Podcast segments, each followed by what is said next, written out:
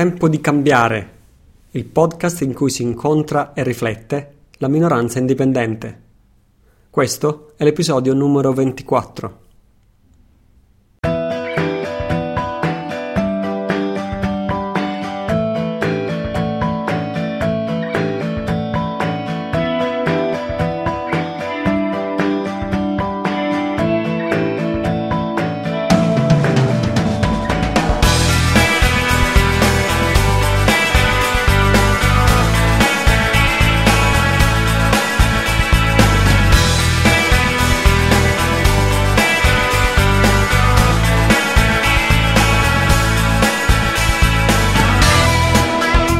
Ciao, sono Italo Cillo, questo è il mio podcast Tempo di, cambia- di cambiare, www.tempodicambiare.it è l'indirizzo base dove sono archiviati tutti gli episodi e questo è il primo episodio del 2013, sono molto felice di risentirti. Per me sono stati mesi molto molto intensi, sono stato spesso in movimento da un posto all'altro. Italia, Malta, Svizzera, Inghilterra sono soltanto alcune delle tappe, sia per ragioni personali, ragioni spirituali, ragioni professionali non mi sono annoiato per niente in questi mesi, anzi forse avevo bisogno di quietarmi un attimino. E questo forse è il motivo per cui tornato pochi giorni fa da Londra, sono tornato a Malta con un febbrone da cavallo che non lo auguro a nessuno. Ed è, è il classico segnale che il tuo corpo ha finalmente bisogno di un po' di riposo. O almeno questa è la mia teoria, eh? i virus sono in giro, i virus sono onnipresenti, sono ovunque, sono dappertutto, ci sono per tutti, ma non tutti si ammalano si ammalano soltanto quelli che hanno bisogno di ammalarsi in quel momento, che hanno bisogno di riposarsi, di fare come dire un piccolo reset in quel momento della loro vita, che lo sappiano o meno, che ne siano consapevoli o meno. Purtroppo io nel frattempo avevo già promesso questo nuovo episodio del podcast, quindi eccomi qui a registrare anche se non mi sono ancora ristabilito del tutto, magari qualche colpetto di tosse qua e là ci scapperà ancora e anche la voce magari sembra un tantino quella un po' raffreddata. Comunque, eh, ciao a tutti, ben trovato, ben ritrovato, bentornato. Il primo argomento di cui ti devo necessariamente parlare dopo questa ripresa è il secondo raduno Tempo di cambiare a Roma. Sono state tre giornate bellissime. Ho conosciuto di persona, ho reincontrato le persone bellissime che fanno parte di questa comunità tempo di cambiare, non mi stanco mai di ripetere che il vero evento, la vera festa, la vera parte bella di questi raduni è proprio la possibilità di incontrare di persona altre persone, persone che sono come noi, cioè prendere quelle relazioni virtuali a distanza che abbiamo creato e trasformarle in relazioni umane a distanza ravvicinata. Io non sono un sentimentale di carattere, però questo fa veramente tutta la differenza del mondo. Io personalmente mi sento sempre arricchito a conoscere nuove persone, le loro storie, le loro idee, le loro esperienze, eccetera. E sono certo che lo stesso valga per tutti gli altri partecipanti. I partecipanti del raduno alla fine erano circa 200, che non è male, pensando che le date 21, 22, 23 dicembre erano per molti proibitive, proprio sotto Natale, e d'altronde avevamo deciso di passare insieme questo speciale giorno simbolico che è stato il 21 dicembre 2012, su cui adesso ritornerò, e, e i partecipanti al raduno Così come già avevamo fatto ad Abano Terme, si sono anche suddivisi in gruppi di lavoro, gruppi di approfondimento. Questi cinque soprattutto, questi cinque gruppi di interesse che sono un po' diventati come la, l'identità di tempo di cambiare. Quindi uno, sovranità individuale, due, valori e attivismo universale, non a caso sono finiti insieme questi due gruppi, il gruppo dei valori e il gruppo dell'attivismo universale, perché sono un po' la stessa cosa ehm, anche se i valori, vabbè, è, è, il valore va al di là dell'attivismo universale, si potrebbe saldare con molte altre cose. Poi al, al, ancora la moneta alternativa, ancora l'energia libera, ancora ecovillaggi e resilienza. Questi argomenti, anche se non è che ne parlo espressamente in tutte le puntate, però non solo sono quelli che stanno a cuore a me personalmente, sono diventati veramente un po' l'identità di Tempo di Cambiare, sono quelli che sono i cinque argomenti che appassionano gli amici di Tempo di Cambiare, i time changers. Time, time changers. È stato, scusa, è stato bellissimo vedere ancora una volta il dibattito, le idee, le iniziative che fioriscono all'interno di questi gruppi e vedere come alcuni sono andati veramente avanti nella loro riflessione su questi argomenti, sia gruppi che persone singole si sono messe lì ad approfondire, a studiare, a raccogliere informazioni, sono maturati nella loro capacità di condividere queste informazioni. Questa è una ricchezza per tutti gli altri partecipanti che poi a loro volta danno il proprio input e così via, la discussione cresce. Oltre a questo lavoro nei gruppi ci sono stati eh, gli interventi dei singoli partecipanti, ci sono stati interventi di tre ospiti. Hm? Tre ospiti eh, che sono stati eh, Varo, Venturi, Varo Venturi, che ha fatto una presentazione multimediale addirittura su questi mille anni di storia mancanti o mille anni di storia inventati, di cui parlavo proprio nel mio ultimo episodio eh, prima della pausa invernale, eh, eh, cioè in base alla ricostruzione il team del professor Anatoli Fomenko, il team multipli- multidisciplinare di Anatoli Fomenko, eh, ci sono questi mille anni di storia che in realtà non sarebbero mai stati investi- e, non sarebbero mai esistiti e questa presentazione è stata estremamente interessante. Poi c'è stato Antonino Galloni, anche lui una vecchia conoscenza già intervistato in un precedente episodio del podcast, che ha tenuto una bella relazione molto spontanea, condividendo i suoi punti di vista su quelli che sono i, i, i punti di leva di maggior forza, diciamo così, per cambiare l'Italia oggi. E poi c'è stato Marco Fardin, anche lui vecchia conoscenza, già plurintervistato in tempo di cambiare, ha fatto anche lui una bella presentazione multimediale e ha un po' rimesso in ordine mentalmente per noi, come dire, il passato, il presente e il futuro in una prospettiva sensata, una prospettiva che ha significato, basata appunto sull'astrologia maya. Anche questo è molto molto interessante. Ci sono state ben due serate di feste, una quella del 21 settembre vero e proprio, 21 settembre ma come si dice, 21 dicembre vero e proprio, l'altra con musica, danze dal vivo, danzatori, danzatrici dal vivo, è stato molto divertente. L'ultima giornata, poi la domenica conclusiva, eravamo ormai al 23, la vigilia della vigilia, di Natale si parlava di energia libera, sono spuntati fuori come funghi un po' dappertutto, come se si fossero dati appuntamento alcuni ricercatori, inventori, alcuni di questi giovanissimi che hanno parlato al palco e ci hanno fatto toccare con mano come l'energia libera e gratuita è una totale realtà. Già qui e adesso aspetta aspetta, è pronta per uscire, per, per, per, per, entrare in scena, aspetta soltanto che l'attuale, come dire, dittatura della stupidità umana esca di scena per entrare poi l'energia libera a farla da protagonista. E ci sarebbe tanto altro da dire, chi c'è stato sa bene che è impossibile da descrivere in parole quella speciale atmosfera che si crea nei nostri raduni Facendo un giro nel forum alla ricerca delle vostre domande più frequenti, ho trovato che una delle domande appunto più frequenti era e le registrazioni del raduno che fine hanno fatto? Dove sono le registrazioni video, le registrazioni audio? E ahimè, le registrazioni ci sono e come. Però il bello di tempo di cambiare, che è il punto di forza di tempo di cambiare, ma è anche la sua, più, la sua, più, grande debolezza è che tutto quello che facciamo, che abbiamo fatto finora, che continuiamo a fare, è totalmente spontaneo. Non ci sono piani con la P maiuscola, non ci sono comitati centrali con la C maiuscola, né si era deciso chi avrebbe fatto che cosa con queste registrazioni. Quindi la spontaneità è così, è inutile criticarla, o la prendi tutta o la lasci tutta. Senza spontaneità non sarebbe manco esistito sto raduno, se è per questo. Quindi, morale della favola, il gruppo degli organizzatori romani ha le registrazioni video. Io ho avuto da loro tutte le registrazioni audio, ma non ho fatto neanche a tempo ad aprirle. Per cui, qual è il prossimo passo? Io non lo so, non te lo so dire. Sicuramente uno dei prossimi passi è la prossima volta cerca di partecipare di persona, così andiamo tutti sul sicuro.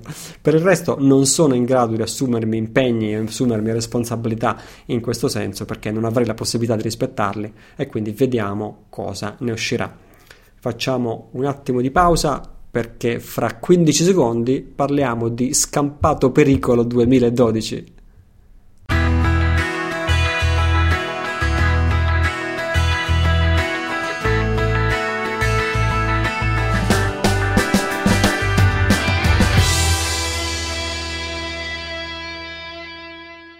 Come ti dicevo, veramente il 21 dicembre è stato uno speciale giorno simbolico, anche perché in questo giorno si era concentrata tutta la paura e tutta la negatività del genere umano, come anche tutto il terrorismo psicologico degli ultimi decenni addirittura. Quindi festeggiare mentre questa giornata passava è stato sicuramente catartico per tutti i partecipanti al raduno di Roma e il giorno dopo con quel cielo completamente azzurro, un sole meraviglioso in pieno inverno, anzi inizio d'inverno, e, e, la possibilità addirittura di lavorare all'aperto per i gruppi di lavoro sembrava irreale, sembrava un altro mondo e forse lo era un altro mondo. Eh, io personalmente ho fatto un paio di riflessioni. La prima è che forse è veramente cambiato qualcosa e non ce ne siamo accorti, come se abbiamo raggiunto una sorta di tipping point. Oddio, come si dice in italiano? U, u, u, un, una, una, sca, una, una, sca, una, soglia, ecco, diciamo così, va, come se abbiamo raggiunto una soglia critica eh, che, che, che, ci ha fatto scavalcare un, un, punto critico da cui non si può più tornare indietro. Eh, chi l'avrebbe detto solo poco fa che il Movimento 5 Stelle sarebbe diventato il primo partito in Italia? Tanto per dirne una. È, è, è, come se, è, come se, la finzione e la menzogna non sono più possibili. Eh, c'è qualcosa che è cambiato, cose che prima non si potevano dire, o meglio, cose che prima erano nascoste, adesso non sono più destinate a essere tenute nascoste. Forse è merito anche proprio di internet. Il mondo non è più lo stesso, non si possono raccontare menzogne senza essere scoperti. La fruizione del karma è ormai immediata, o ti comporti in base a standard morali elevati, o altrimenti meglio che vai a nasconderti. Non esiste più il palazzo chiuso della politica, questo è un po' il messaggio che ha fatto vincere il Movimento 5 Stelle. Le finzioni e, e, e, a livello più, più, più grande, diciamo, nelle nostre vite, le finzioni, le menzogne non hanno più peso su di noi. Io vedo molto vicino il giorno in cui non dovremo più preoccuparci di scie chimiche o di soppressione di energia libera, eh, tutti questi anni che abbiamo passato a soffrire perché soltanto noi ci preoccupavamo di queste cose e, e invece tutti quanti ci dicevano che eravamo pazzi a pensare a queste sciocchezze come le scie chimiche eccetera eccetera. Ebbene, tutti questi anni di sofferenza non sono stati inutili, sono serviti invece a far crescere gradualmente la consapevolezza collettiva fino a che questa raggiunge un tipping point, una, una soglia critica di non ritorno e quando lo raggiungeremo, cioè molto presto, chi fa disinformazione, dicendo per esempio ah, ah le scie chimiche non esistono, eh, chi fa questo genere di disinformazione dovrà andarsi a nascondere, semplicemente perché le sue spiegazioni non saranno più considerate sufficienti. Chiunque cittadino, essere umano, persona pensante, alzerà la testa al cielo e dirà adesso ci dovete spiegare cosa sono quelle scie, chi le fa e perché. Sarà diventato naturale chiedere e ottenere spiegazioni perché si ha diritto a delle spiegazioni. Io sento che siamo già in questa nuova era è internet che ha cambiato il nostro modo di pensare. In un primo momento pensavamo che internet ci avrebbe diviso, ognuno isolato, seduto a casa, chiuso nella propria stanza davanti al proprio PC. Invece, invece eravamo divisi quando ognuno lavorava il proprio pezzo di terra e non sapevamo cosa stava facendo il vicino, e allora che eravamo divisi. Oggi siamo letteralmente cablati nella stessa coscienza collettiva e i nuovi social media in più servono a incontrarsi non a isolarsi. E l'idea di uno diventa contagiosa. Quando uno dice eh, eh, meritiamo questo, abbiamo il diritto a questo, t- tantissime altre persone contemporaneamente iniziano a pensare e a sentire che questo può essere vero e che questo è vero, infatti. Infatti. L'altra riflessione che facevo sempre in tema di 2012 è che paradossalmente, o forse non paradossalmente, proprio l'idea stessa del 2012 era una di queste finzioni. Infatti, infatti eh, eh, eh, riflettevo su, su questa vera e propria operazione psicologica di massa basata sul divulgare questo principio del 2012, durata alcuni decenni, divulgare quest'idea, convertire milioni di persone e numerosi intellettuali di punta a quest'idea del 2012, fabbricare prove, fra l'altro, tipo cerchi nel grano apparsi miracolosamente nottetempo che mostrano l'esatta configurazione planetaria del 21 dicembre 2012, probabilmente ci sono anche dei costi coinvolti in tutto questo. Quanto costa divulgare quest'idea? Quanto costa fabbricare queste prove? Chi, chi ha investito e cosa nel creare questa eh, potentissima aspettativa del 21 dicembre 2012. E poi gli intellettuali coinvolti nel parlare di questo. Uh, ci sono rivelazioni abbastanza inquietanti su questo argomento e anche recentissime. Un autore americano che stimo molto si chiama Ian Irvin, è direttore di Gnostic Media, dove Gnostic si scrive col GN, quindi sono media gnostici. Gnostic Media, un blog molto interessante, ti incoraggio a seguirlo se leggi l'inglese. Ian Irvin è direttore di Gnostic Media ed è autore di libri interessantissimi sulle origini del cristianesimo, di cui sicuramente ti parlerò molto presto. Si è preso la briga di fare una serie di controlli in prima persona e ha trovato la prova la pistola fumante del fatto che i due intellettuali americani di punta nel divulgare la teoria del 21 dicembre 2012, e questi sono José Argüelles e Terence McKenna, José Argüelles, che forse non ha bisogno di presentazioni, è lo scopritore, è quello che ha lanciato la moda del calendario Maya, dell'astrologia Maya, è colui che ne ha parlato per primo, identificando la data finale del 21 dicembre 2012, e Terence, Terence McKenna, che anche non è uno chiunque, è, è, è la persona che Timothy Leary ha, ha, nominato suo erede universale, erede del pensiero psichedelico. Uh, uh, Terence McKenna che, che, ha fra l'altro, fra le altre cose, oltre anche lui autore, scrittore e così via, pensatore del movimento psechedelico internazionale, ha pubblicato questo, ha, ha creato questo software Time Wave Zero, in cui calcolava appunto che la storia sarebbe finita il 21 dicembre 2012, nel senso che nel 21 dicembre 2012 gli eventi sarebbero accelerati a un tale livello che nulla sarebbe stato mai più lo stesso. Bene, questi due signori, José Arguelles e Terence McKenna, avevano sempre negato di conoscersi. e Ian Irving è andato addirittura a scoprire, indagando, che Invece si erano conosciuti e si erano frequentati più volte agli inizi della loro carriera e ha trovato tutto, luoghi, bar, date, indirizzi, testimoni, eccetera, eccetera, eccetera. E il passo successivo è stato, è stato, devo dire, molto coraggioso da parte sua, usando il Freedom of Information Act americano, ha scritto ufficialmente alla, alla CIA chiedendo di sapere se Terence McKenna uh, avesse una relazione con la CIA ripeto, Terence McKenna, uno dei più grandi pensatori, come posso dire, eh, anticonformisti, antisistema eh, e così via, no? eh, americani, autore di libri interessantissimi, e insomma ha pubblicato Ian Irving la risposta della CIA, che la CIA era, rispo- era obbligata a dare una qualche forma di risposta in base al Freedom of Information Act e ha pubblicato la risposta sul suo blog io l'ho letta per intero. Il succo della risposta della CIA è la nostra documentazione conferma l'esistenza di una relazione del soggetto con il nostro istituto. Data la materia, non possiamo affermare né smentire nulla. Cioè, prima dice conferma l'esistenza di una relazione, poi dice data la materia, cioè dato il fatto che noi siamo un servizio segreto, non possiamo affermare né smentire nulla. Però nella prima parte aveva detto che di fatto il Signore aveva una relazione con noi. Ora, non sto dicendo che l'inventore del 2012 era Terence McKenna e ne dicendo che l'inventore del 2012 era un agente della CIA. Questo sarebbe stupido e ingiusto e riduttivo anche nei confronti di una grande mente e una grande testa pensante come quella di Terence McKenna. Uh, però dico che Terence McKenna ha continuato a martellare il mondo con questa idea fino al giorno della sua morte, praticamente, avvenuto nel 2000, e di fatto è stato uno dei più grandi catalizzatori di questa idea, è stato quello, quell'idea seme in, intorno a cui si sono coalizzati tutti gli altri pensatori del 2012, per così dire.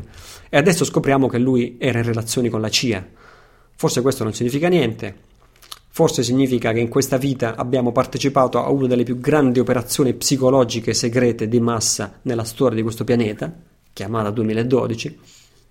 O forse, chi lo sa, significa che questa idea era in un'altra dimensione di cui noi facciamo parte senza saperlo ed è semplicemente discesa su di noi questa idea. Chi può dirlo? Ci sono tante cose che quanti esseri umani non sapremo mai. L'importante è continuare a pensare con la nostra testa aprire il nostro cuore, fare del nostro meglio, meglio per migliorare questo mondo. Fra 15 secondi parliamo delle elezioni in Italia.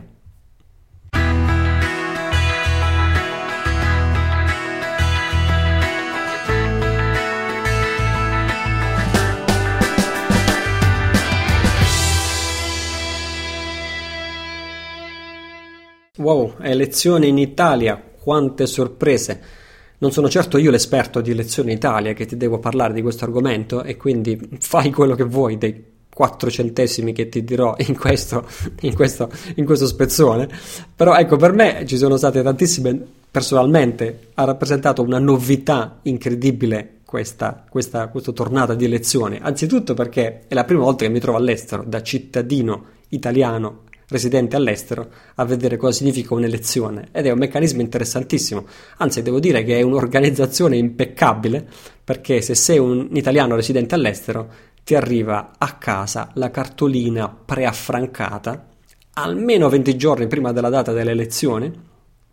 Quindi voti con largo anticipo rispetto ai cittadini normali, non devi fare nessunissima fatica, metti la tua X dove ti pare piace, imbuchi la cartolina sotto casa, che arriverà direttamente all'ambasciata del tuo paese. Nel mio caso, quindi, è arrivata all'ambasciata eh, italiana a Malta, alla Valletta. E da quel punto in poi si spera che la tua cartolina faccia un percorso, eh, diciamo, normale, corretto e senza, eh, senza cose strane. Eh, altra novità assoluta, mia moglie ha votato per me. In realtà ha votato anche per i, per i, per i figli, non, ci ha, non, ci ha, neanche avvisato.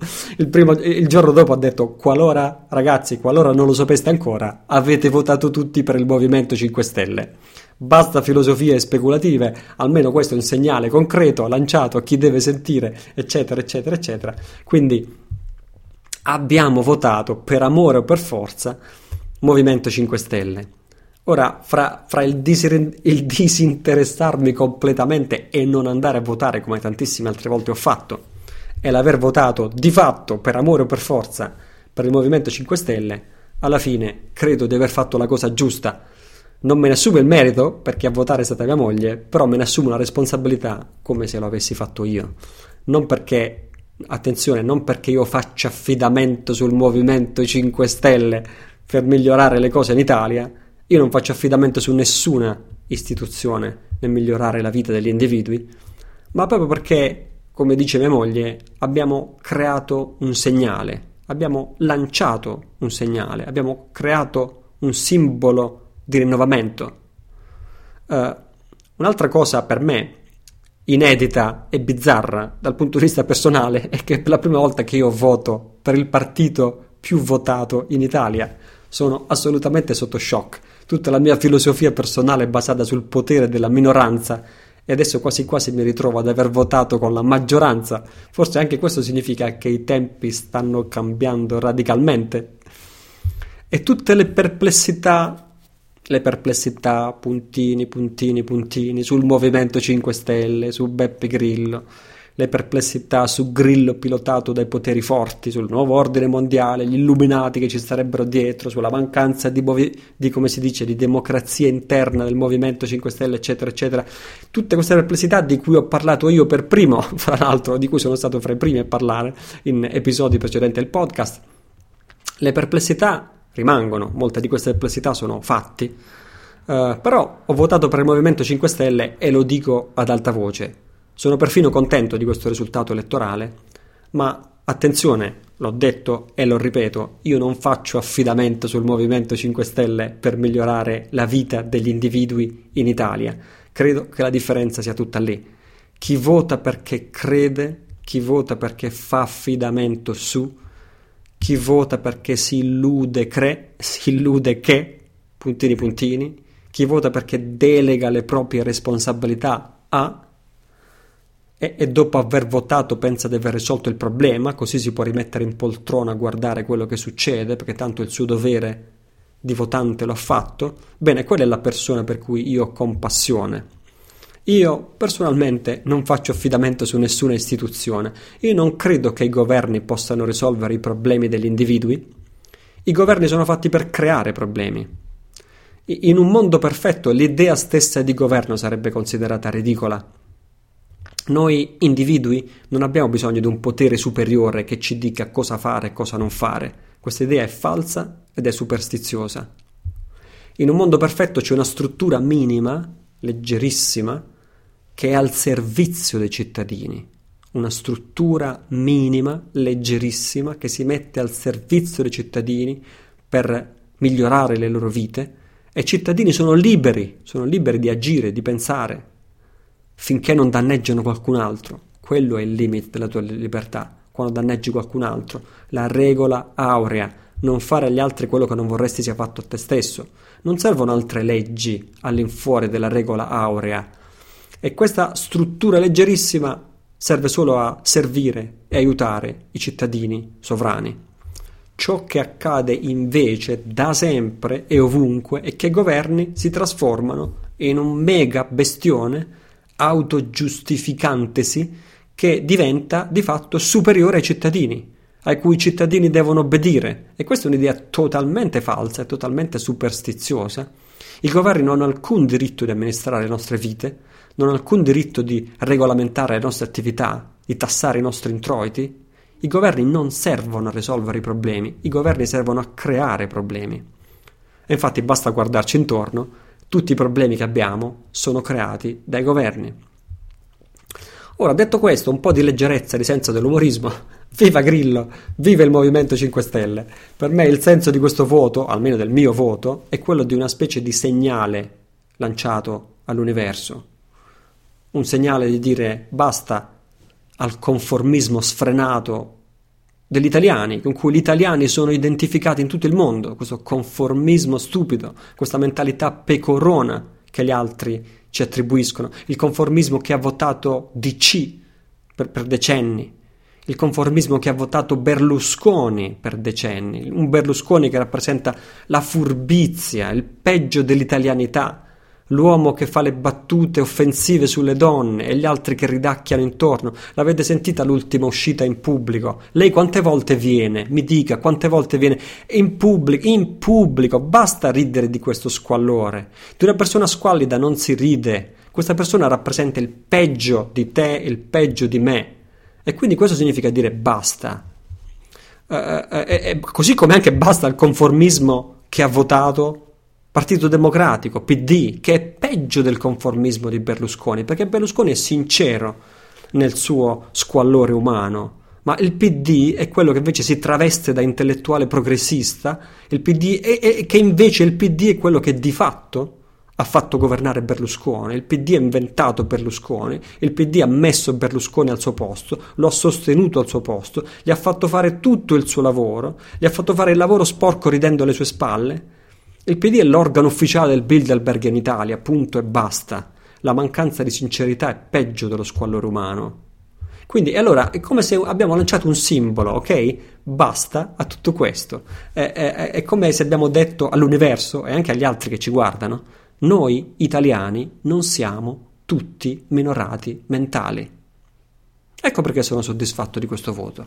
Ora, ovvio che, limiti, ovvio che, i limiti ci sono, è ovvio che tutti i siti complottisti in questi giorni stanno, stanno, stanno, stanno sottolineando i, lim- i, limiti, che tutti quanti gli ascoltatori di questo podcast conoscono benissimo, perché io stesso ne ho parlato tante volte in passato.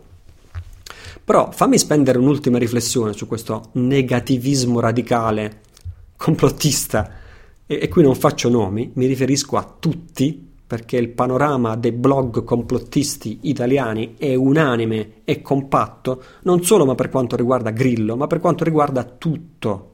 Il messaggio unico lanciato da questi siti è tanto non serve a niente.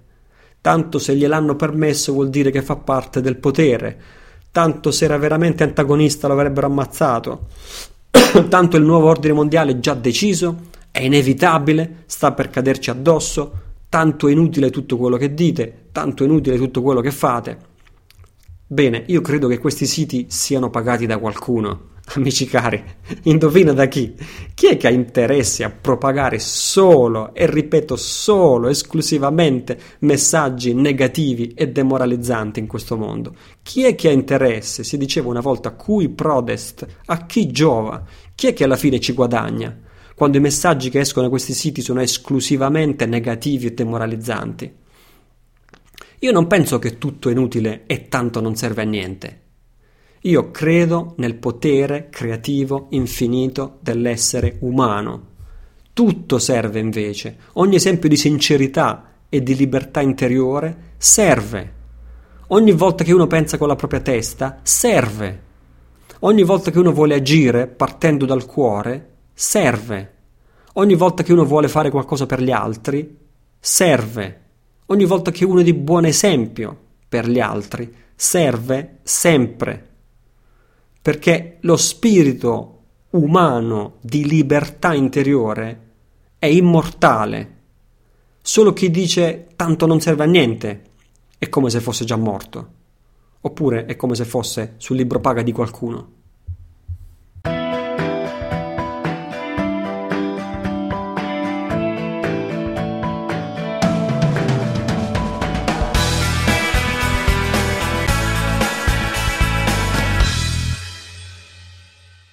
Eccoci, diciamo che dalla sospensione prenatalizia del podcast a oggi è successo veramente di tutto un po'. È successo quelle cose che succedono non ogni morte di papa, peggio ogni dimissione di papa, che era successo soltanto un'altra volta a memoria d'uomo. Eh, questo del Papa e quindi delle elezioni in Vaticano è un'altra delle notizie eh, principali di questi giorni. Eh, e soprattutto sta circolando negli ambienti cosiddetti alternativi o cosiddetti di controinformazione la notizia di questo mandato di cattura internazionale nei riguardi del Papa. Siccome è, siccome è qualcosa su cui avevo fatto riferimento in uno degli episodi precedenti, volevo chiarificare un attimino questa, questa circostanza. Eh, in pratica eh, si tratta dell'iniziativa di un tribunale indipendente, un tribunale di cittadini, chiamato Tribunale internazionale contro i crimini della Chiesa e dello Stato. È per l'appunto un tribunale indipendente, è un tribunale di cittadini, per così dire, costituito in base ai principi della common law anglosassone. Quindi la domanda è: ha valore questo tribunale? È ovvio che questo tribunale non ha valore se fai questa domanda alle istituzioni, così come non hanno valore i commercial liens ai danni della Federal Reserve, se lo domandi alla Federal Reserve, non hanno valore le dichiarazioni di indipendenza territoriale presentate al Tribunale internazionale dell'AIA, così come non aveva valore la dichiarazione di indipendenza americana, se lo domandavi alla corona britannica, e così come non aveva valore la Costituzione della Repubblica francese se lo domandavi l'aristocrazia, eccetera, eccetera, eccetera. Ma qui la domanda corretta non è è valido o meno, la domanda corretta è chi lo riconosce e chi no? La Costituzione di questo Tribunale di cittadini è formalmente corretta e valida secondo i principi della common law. Ovviamente questo non significa che il Tribunale sia riconosciuto da chi che sia, Attualmente, infatti, questo tribunale non è riconosciuto da nessuno. Non ci saranno autorità che faranno rispettare le sue decisioni, però il fatto che non sia riconosciuto non significa che dica cose sbagliate. Attenzione. Il tribunale afferma che è accaduto un genocidio aggravato e continuato di bambini indiani di nazionalità Mohawk in Canada all'interno di scuole religiose gestite dalla Chiesa di Roma e dalla Chiesa anglicana. Il genocidio è documentato in un documentario di un'ora e quaranta, adesso anche sottolineato in, itali- in italiano, che ti metto a disposizione nella pagina di download di questo episodio. In fondo alla pagina, risorse consigliate, lo trovi ovviamente su www.tempodicambiare.it, alla pagina di download di questo episodio che è l'episodio 24. È un documentario lungo e doloroso perché ci sono interviste ai familiari e agli ex bambini indiani, ora diventati adulti, sopravvissuti a queste specie di lager e centri di tortura.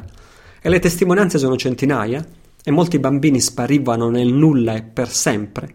Venivano a prendersi degli oscuri figuri, fra cui, e ne ho fatto già cenno una volta in passato, i reali d'Inghilterra in persona, marito e moglie, in un episodio della fine degli anni 60, si portarono con sé dieci bambini indiani e non si saprà mai più nulla di questi bambini indiani, nonostante le denunce dei fratelli, degli amici e così via, diventati grandi, e quelli che vol- vollero testimoniare di questa sparizione eh, morirono in circostanze misteriose. E, e, e questi reali d'Inghilterra non erano i soli, evidentemente, con loro successe una sola volta. Le scuole queste scuole erano evidentemente usate come serbatoio di rifornimento per pazzi, pedofili e satanisti e con questo ho detto tutto. Ora, a fronte di questo genocidio vero e proprio, le autorità ecclesiastiche hanno sempre ignorato le richieste di riparazione. Per ogni crimine ci deve essere una riparazione, in favore delle vittime e in, falo- in favore dei familiari, giusto? Bene, le autorità ecclesiastiche hanno sempre negato questa riparazione, così questo tribunale civile ha posto sotto sequestro i beni e le proprietà del Vaticano, perché da questi beni dovrà essere fornita una riparazione per le vittime e i familiari. E così questo tribunale eh, eh internazionale ha spiccato un mandato di arresto internazionale ai danni del Papa Benedetto XVI in persona e del prossimo Papa, in quanto responsabili per gli eventi e per la loro riparazione, o meglio, responsabili per la loro mancata riparazione fino a questo momento. Ora, qual è il valore di questo mandato di arresto? La risposta è sempre la stessa di prima. Eh, dipende a chi lo chiedi. Attualmente nessuno lo riconosce. Quindi è probabile che si possa considerare la stregua di una provocazione per scuotere l'opinione pubblica e farla parlare di questi fatti anche l'arresto, non ci sarà nessuna autorità al mondo che lo eseguirà. Ecco perché è falso che il Papa si stia nascondendo in Vaticano per sfuggire a questo mandato di arresto internazionale. È anche vero che la common law prevede l'istituto dell'arresto civile, ne abbiamo parlato in uno dei precedenti episodi, e se per questo anche la legge italiana prevede l'arresto civile, cioè un gruppo di cittadini onesti può arrestare un sospettato e attendere di consegnarlo nelle mani delle forze dell'ordine, affinché siano loro a decidere cosa farne, e sarebbero perfettamente nella legalità. Questa è l'azione, che si voglia definire dimostrativa o meno, lo deciderai tu, questa è l'azione che il Tribunale internazionale incoraggia, cioè l'arresto del Papa da parte di civili allo scopo di consegnare alle autorità che possano decidere su questo mandato di arresto internazionale. Ora, questi sono i fatti i documenti relativi li trovi nelle risorse. Se vuoi approfondire, l'opinione finale naturalmente spetta a te. Fra 15 secondi continuiamo a parlare delle elezioni del Papa.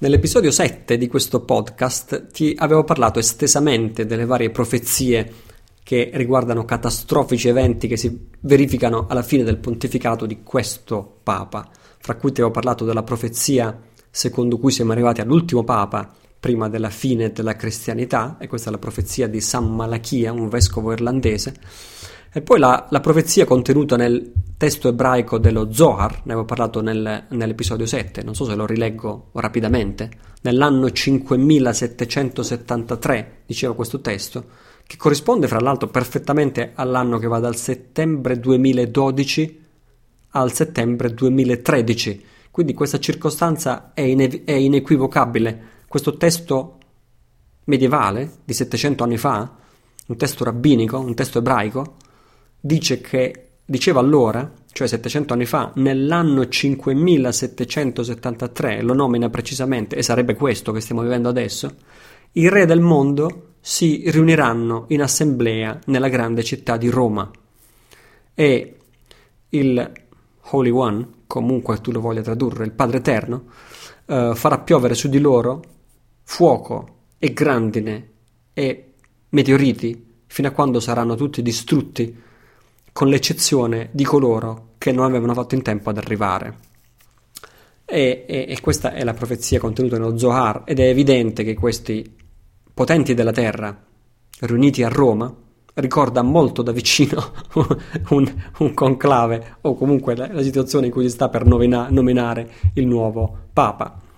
Ti incoraggio ad ascoltare o a riascoltare tutto l'episodio 7 di Tempo di Cambiare perché adesso è più che mai di attualità, è come se l'avessi scritto avantieri come se l'avessi creato avantieri, ehm, ed ascoltare. Nell'episodio 7, 7, parlavo anche di una parte di questo libro di Tom Horn, Tom Horn e Chris Putnam questo libro chiamato Petrus Romanus, che secondo la profezia di San Malachia è il, è il, il nome, insomma il nomignolo che eh, identifica il, l'ultimo papa, cioè il successore di quello attuale.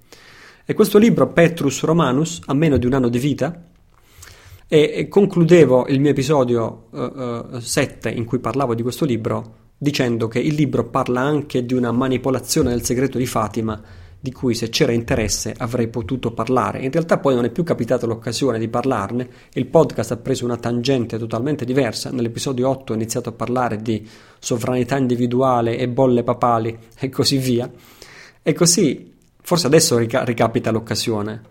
Secondo le ricerche di Tom Horn e di Chris Patton pubblicate in questo libro Petrus Romanus, eh, il, il, terzo segreto di Fatima è stato reso pubblico dalla Chiesa ufficialmente nel giugno del 2000 durante una sorta di convegno dedicato appunto al, ai segreti di Fatima, di, Fatina, fa, di Fatima e una parte riguarda una sorta di visione profetica in cui un papa, che nel testo uh, profetico viene chiamato un vescovo vestito di bianco, un papa che attraversa uno scenario cittadino di distruzione, una città sostanzialmente mezza in rovine, la scena è piena di cadaveri e molti di questi cadaveri sono quelli di alti prelati. E il Papa non solo ci passa in mezzo e si fa strada barcollando fra questi cadaveri, ma il testo dice che quasi ci, ci calpesta sopra, talmente tanti sono, finché raggiunge la grande croce, è così che viene chiamata, e si inginocchia di fronte a questa grande croce. Qui non so cosa immaginare, a cosa si riferisca, si inginocchia di fronte a questa grande croce e a quel punto un gruppo di soldati gli spara e lo uccide.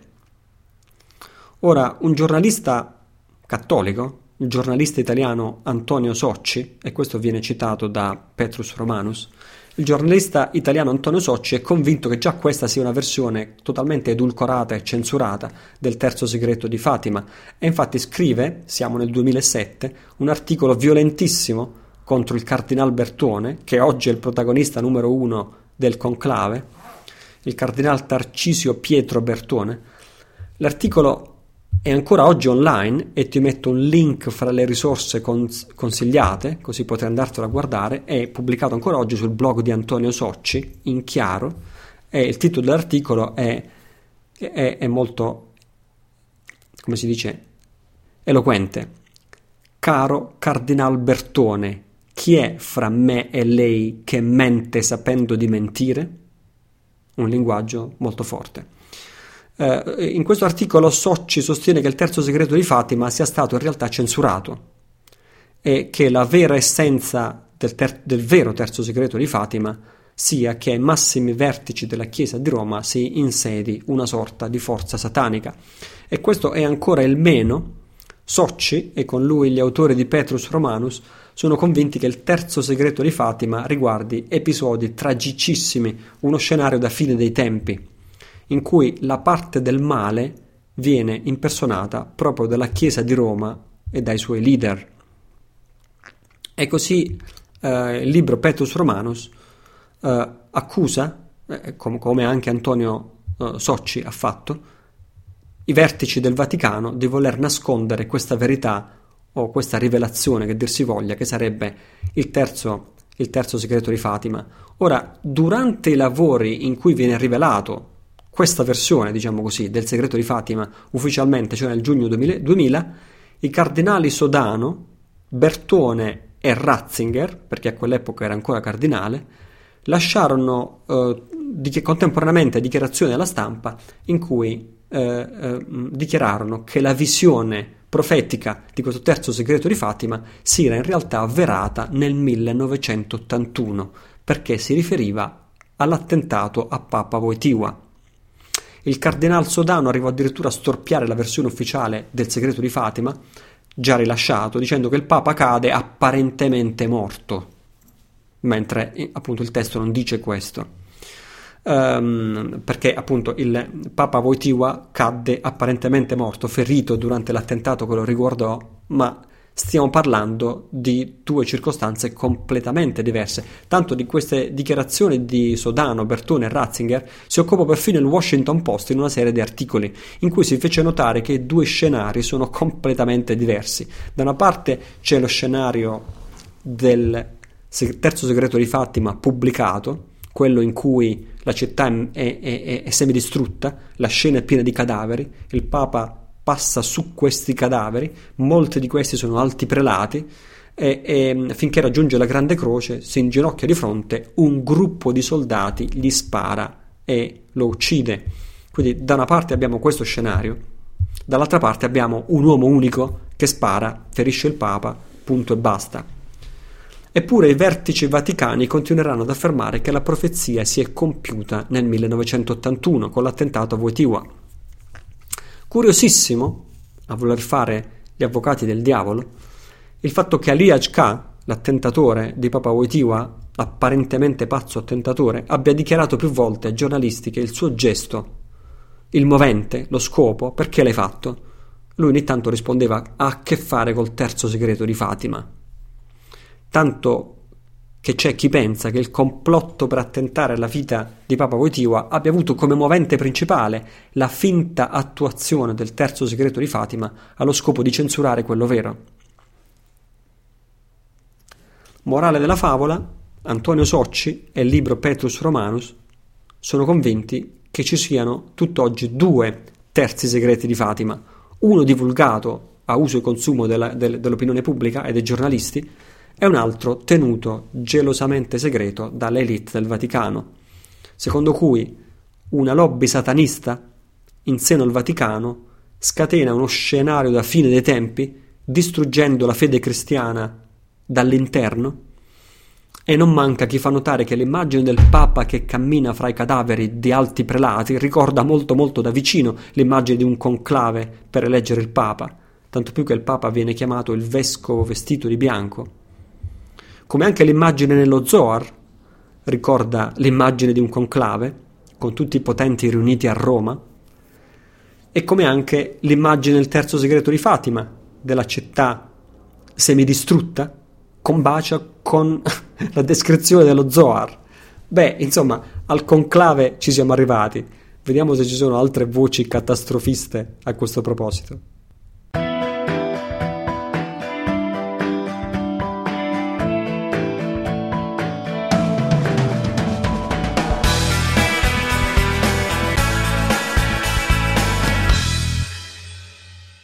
Ebbene sì, siamo sopravvissuti indenni al 21 dicembre 2012, eppure ci sono ancora catastrofisti duri a morire, anzi si sono alleati fra di loro due fra i catastrofisti post 2012 più hardcore di tutti, e questi sarebbero Paul Laviolette, se lo pronunciamo alla francese, o Paul Laviolette, se lo pronunciamo all'americana, e il dottor Courtney Brown, il primo dei due, Paul Laviolette, um, è, è, un autore, anche pubblicato in Italia, autore del libro Earth Under Fire, cioè la terra sotto, la terra sotto bombardamento, si potrebbe tradurre. Aveva studiato cicli ed ere cosmiche e geologiche e in questo libro teorizza l'esistenza di una, di una cosa che lui chiama una super onda cosmica, un qualcosa di natura esplosivo che si sprigiona direttamente dal centro della galassia e che investe la Terra ciclicamente ogni tot mila anni, quando la Terra attraversa una certa zona dello spazio allineata con questa superonda galattica, se ho capito bene il concetto. E sono molti anni che va dicendo Paul Violette che il momento potrebbe essere molto vicino. L'altro, l'altro, l'altro catastrofista, diciamo così, è il dottor Courtney Brown. Eh, lui ha lavorato con i massimi esperti militari nel campo del remote viewing in ambito universitario. Ora, il remote viewing è, significa visione a distanza, è, un, è, una disciplina militare creata proprio in, amb- in ambito militare dai militari per, eh, in cui ci sono persone addestrate in protocolli di remote viewing, per l'appunto, in isolamento, eh, per guardare e vedere cosa sta succedendo in luoghi lontani o in tempi lontani e quindi questo per individuare bersagli strategici per individuare um, um, oggetti da proteggere, strategici e così via, o, pro- oggetti da aggredire strategicamente e così via. Fra l'altro ne ha parlato umoristicamente un film uscito anche in Italia recente, recentemente che era, che era, anche molto piuttosto brillante e carino era L'uomo che fissava le capre con protagonista George Clooney che parla proprio di questo primo esperimento in cui vennero, vennero introdotti gli esperimenti psichici di remote viewing nel, eh, nell'esercito americano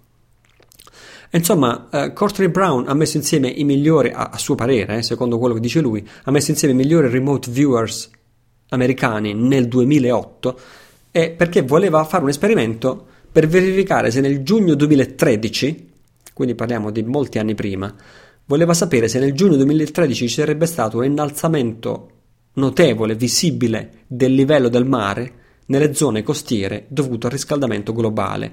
Quindi il tipo di indagine scientifica che lui stava facendo riguardava il riscaldamento globale, se ci sarebbe stato un innalzamento dei mari catastrofico.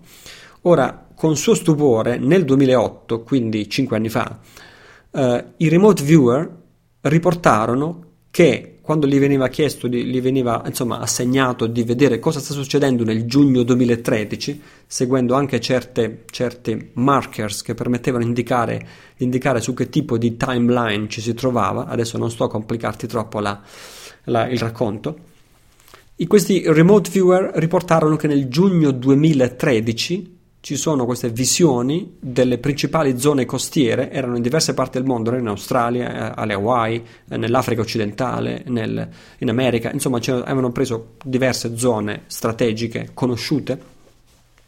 Ebbene, in tutte queste cinque zone che presero in esame ci sono le principali zone costiere disabitate, città ed edifici crollanti e semidistrutti a causa di qualcosa che piove dal cielo e, e, e, si vede la popolazione civile che sta facendo delle emigrazioni di massa a piedi per andare chissà dove. Sembra che queste colonne umane non sappiano neanche loro stesse bene dove stanno andando, non ci sono auto, non c'è, non c'è benzina, non ci sono negozi in funzione, è come se l'intera infrastruttura socio-economica fosse crollata.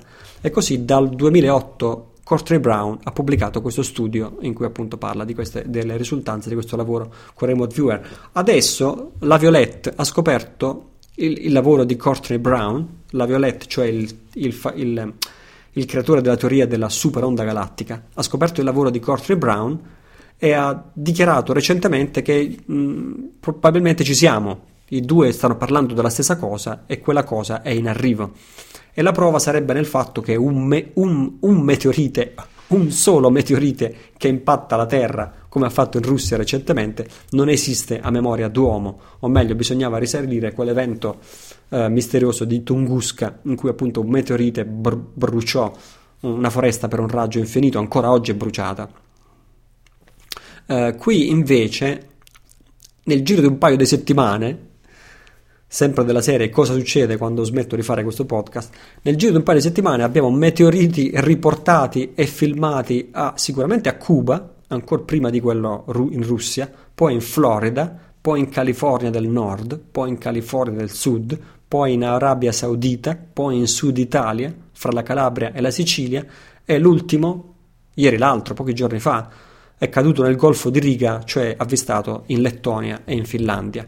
Insomma, una pioggia di meteore che si abbatte a tutto spiano sulla Terra, una, una, pioggia di meteore che si abbatte proprio durante il prossimo conclave, come racconta lo Zohar, staremo a vedere. Noi, o almeno io personalmente, non mi fido più di niente e di nessuno, tanto meno dei profeti di catastrofismo e tanto meno dei profeti di catastrofismo che hanno a che fare con i militari e con la CIA, che già hanno dimostrato di saperla lunga sul terrorismo psicologico del 2012. E in qualsiasi caso venga quello che deve venire, perché noi time changers non abbiamo paura di niente.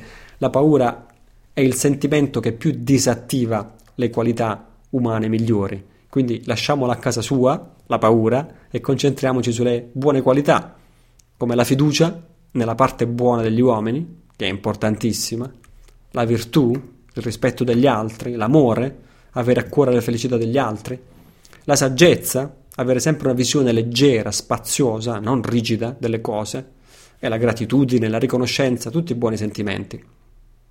Fra 15 secondi, angolo degli ascoltatori e conclusione.